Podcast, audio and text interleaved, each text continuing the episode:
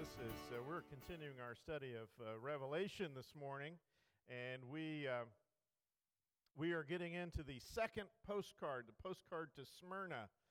And uh, this uh, Smyrna, church at Smyrna is probably a little less familiar to you than the church at Ephesus, but it was probably established around the same time that the church of Ephesus was established. It's about 35 miles north, going on up the coast on our seven churches tour.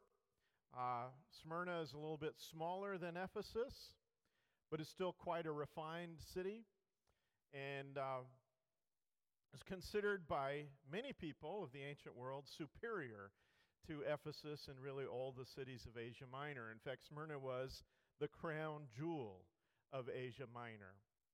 While Ephesus had become a trade center, Smyrna actually had the better port so, years later, after the port at uh, Ephesus had all silted in and become essentially unusable, Smyrna uh, was still an active port, and as a matter of fact, is still an active port even today uh, in Turkey. It was a planned community. Unlike most of the ancient cities, this just sort of happened as they happened. Uh, Smyrna was a carefully planned community. It was envisioned by none other than Alexander the Great.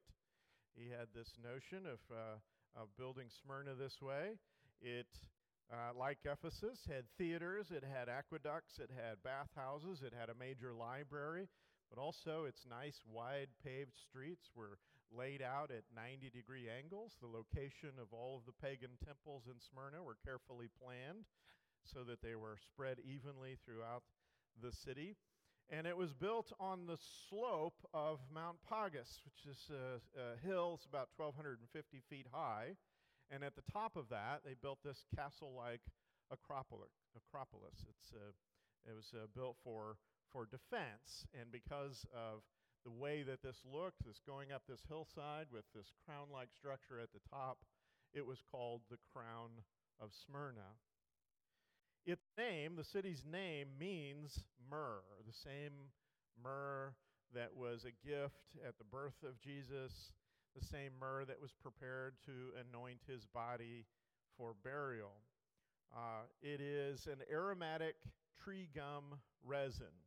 It is a sap, basically, that dries, is collected, and sometimes ground. It was highly valued in the ancient world for uh, perfume and, of course, for embalming. Smyrna is also the name of a Greek goddess, and there's some debate as to whether or not the city was named after this goddess or after myrrh. But it's really kind of a chicken and the egg argument because the goddess Smyrna was, in Greek mythology, transformed into a myrrh tree. So the name is really interchangeable. It can mean either one of those things. Several historians uh, state that, it, that myrrh was the chief export of this ancient city, which is kind of unusual because myrrh primarily came from Africa, and even today it's mostly grown in Africa. There are a couple of other places now where it's been um, uh, farmed. Uh, it, but the, uh, the, the bushy tree that it's taken from primarily uh, grows in the African continent. But even at this point in history, myrrh was valued as a perfume and embalming agent in India and China. And of course, Smyrna would be at the western end of the road, the trade route, out to the east. And so it's highly possible that this product grown in Africa was traded through the city of Smyrna. The city was completely destroyed and later rebuilt. It was wiped out by the Lydians around 600 BC, and for three centuries, Smyrna existed only as a legend. There were some small encampments, but there was no city to speak of. When Alexander comes along, 300 years later, he recognizes the value of the harbor, the natural defenses that the, that the location has, and he dreams of rebuilding the city. It was his successors that actually did the work. They completed the reconstruction, and Smyrna is often equated in historical literature with the phoenix, the mythical bird that could rise from the ashes. It was known as the city that died and yet lived. And so, here is the introduction of this letter from the Lord to Smyrna. From Revelation 2 8 and 9. To the angel of the church in Smyrna, write, These are the words of him who is the first and last, who died and came to life again. I know your affliction and your poverty, yet you are rich. I know about the slander of those who say they are Jews and are not, but are a synagogue of Satan. So, Lord cites Smyrna's affliction, its poverty, and the slander as the trials the Christians had at Smyrna. Same trials, really, that we talked about Christians having at Ephesus, but in a way, things in Smyrna were probably worse. And they were probably worse because Smyrna may have been, uh, may have originated the cult of Rome.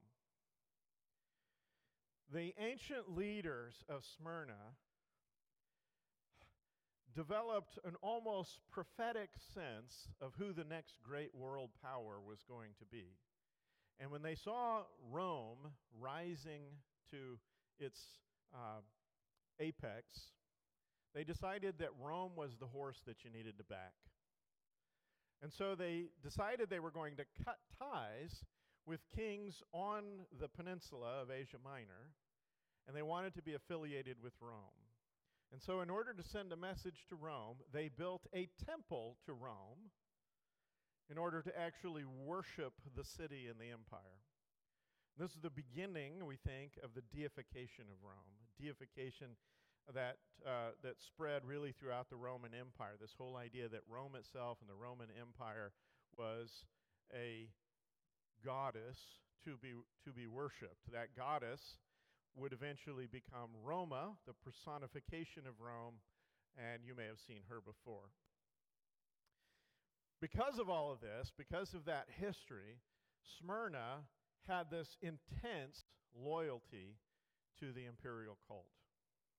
And by the time of Domitian, emperor worship had become mandatory. The citizens, like in Ephesus, were not only expected to burn incense when they entered into the marketplace, but they were to publicly state that Caesar is Lord. If they made that public de- declaration, they would be issued a, a piece of paper. It was essentially a license. And if you had this piece of paper, then you could, from there on, worship whoever you wanted the piece of paper basically said, We have witnessed you worshiping Caesar. Now you can do whatever you like. It's free license. They also received a mark. And with this mark, they could do business in Smyrna. Now remember that. That'll become very important later on.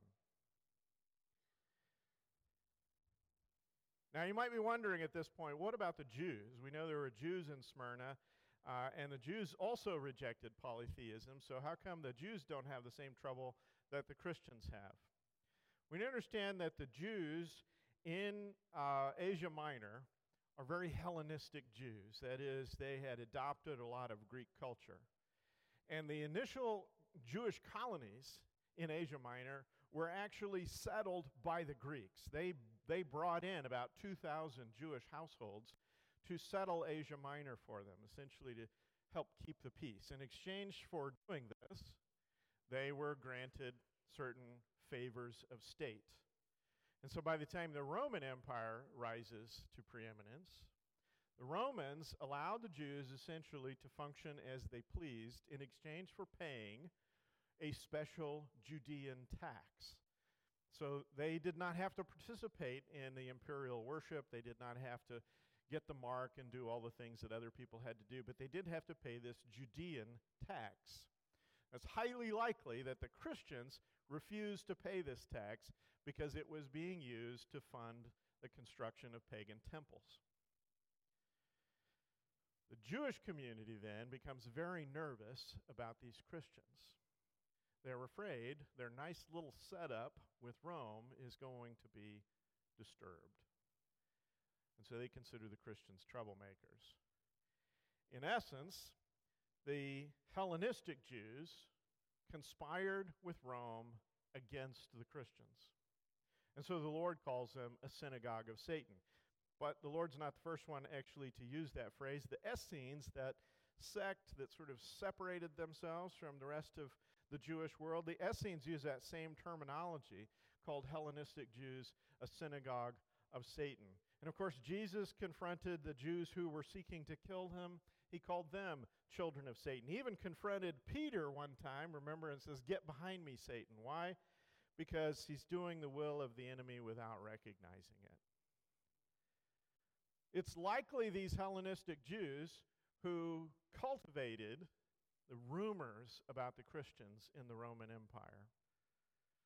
Since the Christians had these regular love feasts, the rumor was that they were engaging in orgies. Since they called each other brother and sister, the rumor was that these orgies were incestuous.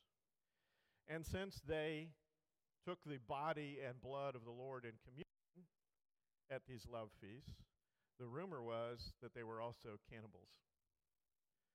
So all these rumors are circulating around the empire.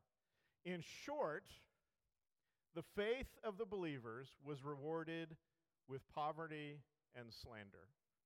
Woohoo! All right?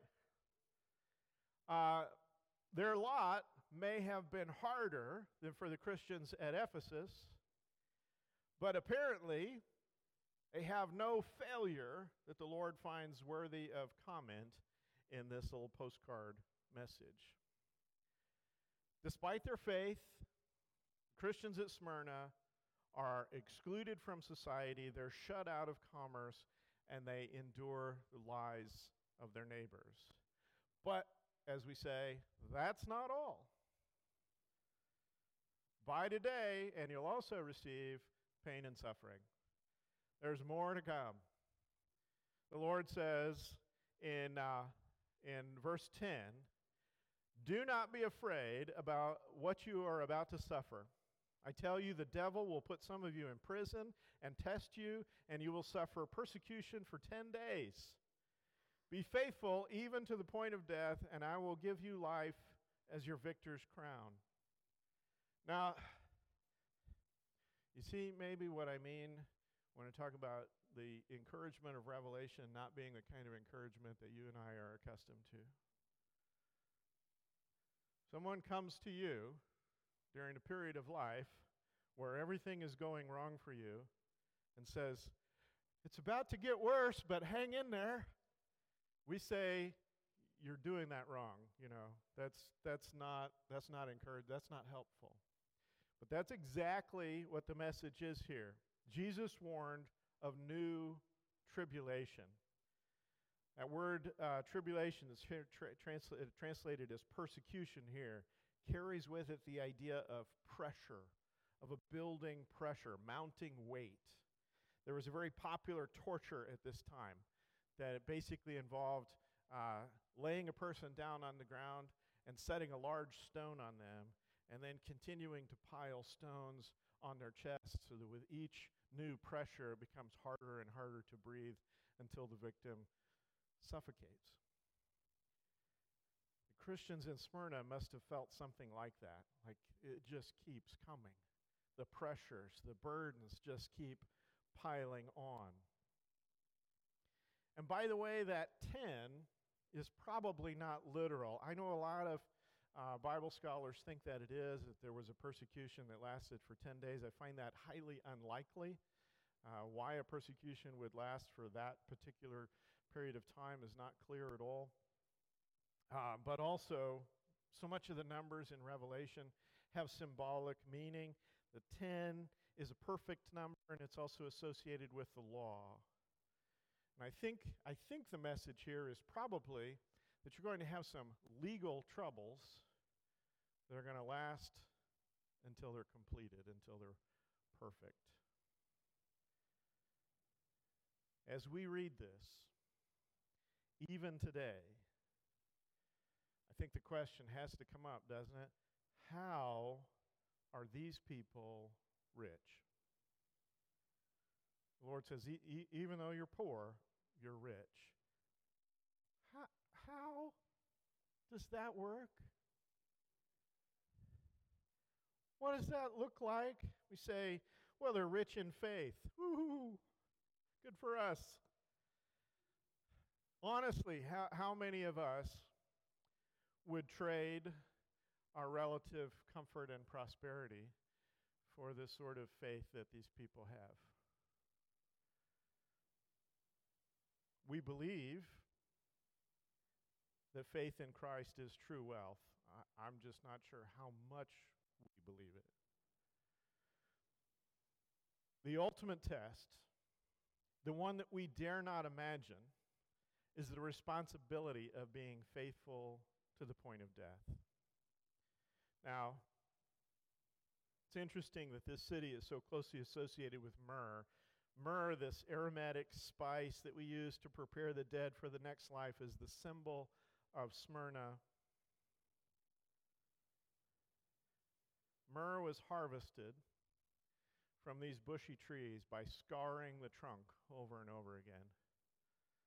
Would scar the trunk, and the stuff would rise to the surface, and they would collect it, and then they'd have to scar it again because it would have healed over. Like myrrh, the wealth of the believers at Smyrna would be revealed by the countless scars that they would endure. The Christians at Smyrna had discovered the secret of life. And I'll give you a hint as to what that is. It has nothing to do with ignoring the darkness. I say that because Western civilization has grown extremely adept at ignoring any bad news that happens to be true. To the extent that we've actually come to the point where if reality offends you, if reality bothers you, we will not only actively tell you to embrace your delusion, but to insist that everyone around you embrace your delusion as well. And even Christians today have a tendency to edit the Bible, to leave out the passages that they find uncomfortable. When I was growing up and we all carried around paper Bibles with us, used to also carry highlighters highlight passages that we thought were particularly outstanding or important. Now I kind of feel like we would carry around Sharpies. Just kind of mark out that stuff that's, that's less comfortable. The irony is, we love bad news. We're fairly addicted to bad news. We constantly fantasize about our own doom. I'll give you an example. We have an impressive catalog in our culture of apocalyptic movies. All of these films about disaster and the world that will exist after we've destroyed it all. About the aftermath of war, usually nuclear war, or some terrible outbreak of disease or an environmental disaster, earthquake, tornadoes, tsunamis. The Internet Movie Database has a top 100 list of zombie movies. A top 100, meaning there are well over 100 made, and we've identified the top 100 best ones about zombies because we're so obsessed with this picture of what the world's going to look like after we've messed it all up. Now, why do we have all of this? I think it's they speak to our fears. We do have this fear. We have this fear that we will be selfish and prideful and stupid and violent enough to blow each other up. We do have this fear that we've made such a mess of the world that the world is going to bite back and afflict us with pestilence and, and, and disaster. And even zombie movies, I think, kind of have their place because I, I think we have a growing fear that we are becoming soulless creatures who wander through life with no purpose or meaning other than to consume. And our obsession goes well beyond our entertainment. through our media and through our news sources, we are constantly telling ourselves that the world is about to end.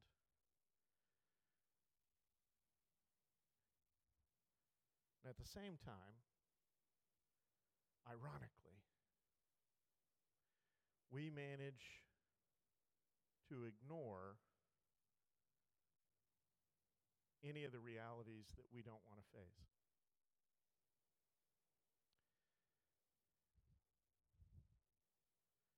Now, you know me probably as a bit of a news hound.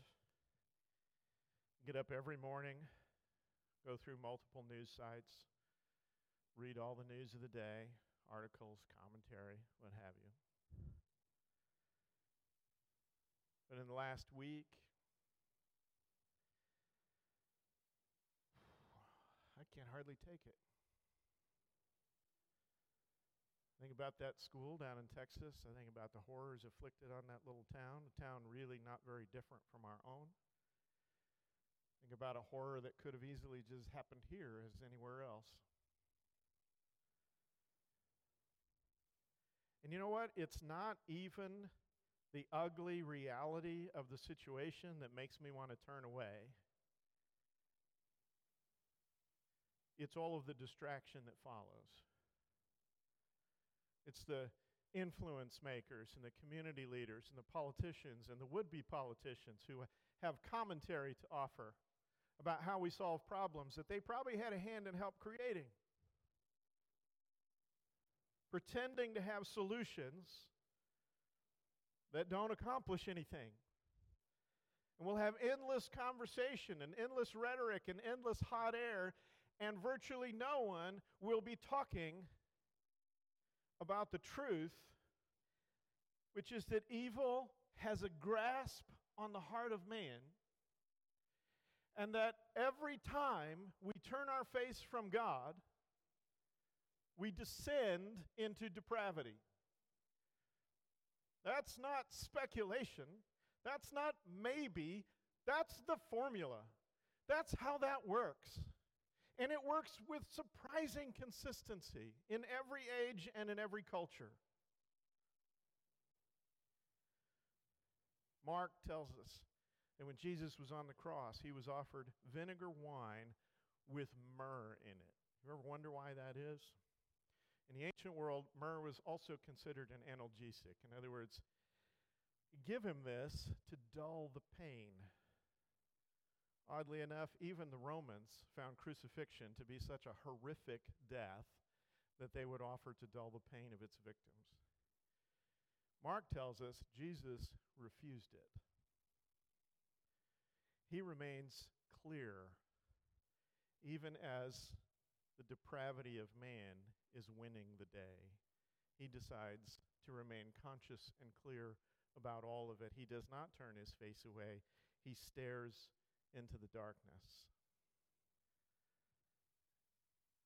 In the same way, Jesus does not numb the message that a new tribulation is coming. He simply tells the people to face it in faith, even to the point of death. And he says, In that you will find your life. And here is the secret here is the wealth of the believers at Smyrna. If it is not worth your death, it is not worth your life. Whatever you're doing with yourself, whatever you preoccupy yourself with, if it's not worth your death, it's not worth living for.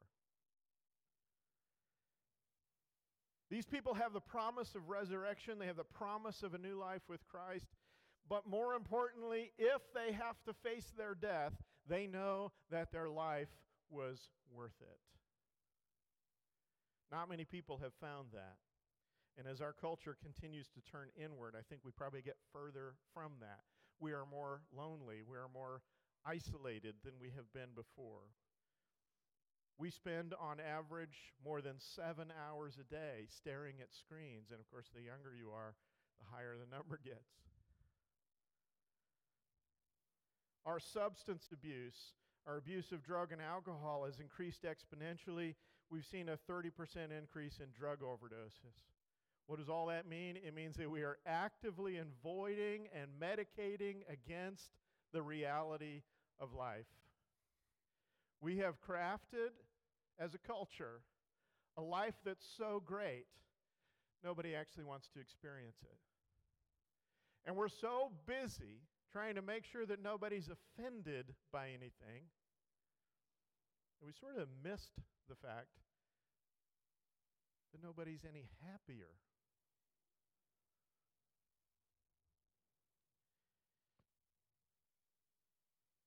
Not every Christian will be called to face persecution and death, and for that we can be grateful. It's fine to be grateful for that. But the one advantage that these Christians have in facing these things, the one treasure that they have in facing death, is that they know life in Christ is a worthy life. Now, little aside to all of our friends in the health and wealth gospel traditions, those snake oil salesmen. Sometimes the gospel does not promise you wealth. Sometimes the gospel doesn't even promise you deliverance from the hardship of life. But this is what the Lord says. Verse 11 Whoever has ears, let him hear what the Spirit says to the churches.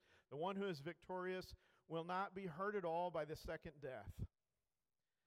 The victors, he says, will be crowned with life. The imagery of that comes from the sporting games, Greco Roman sporting games. A crown was given to the race winner, a crown of leaves.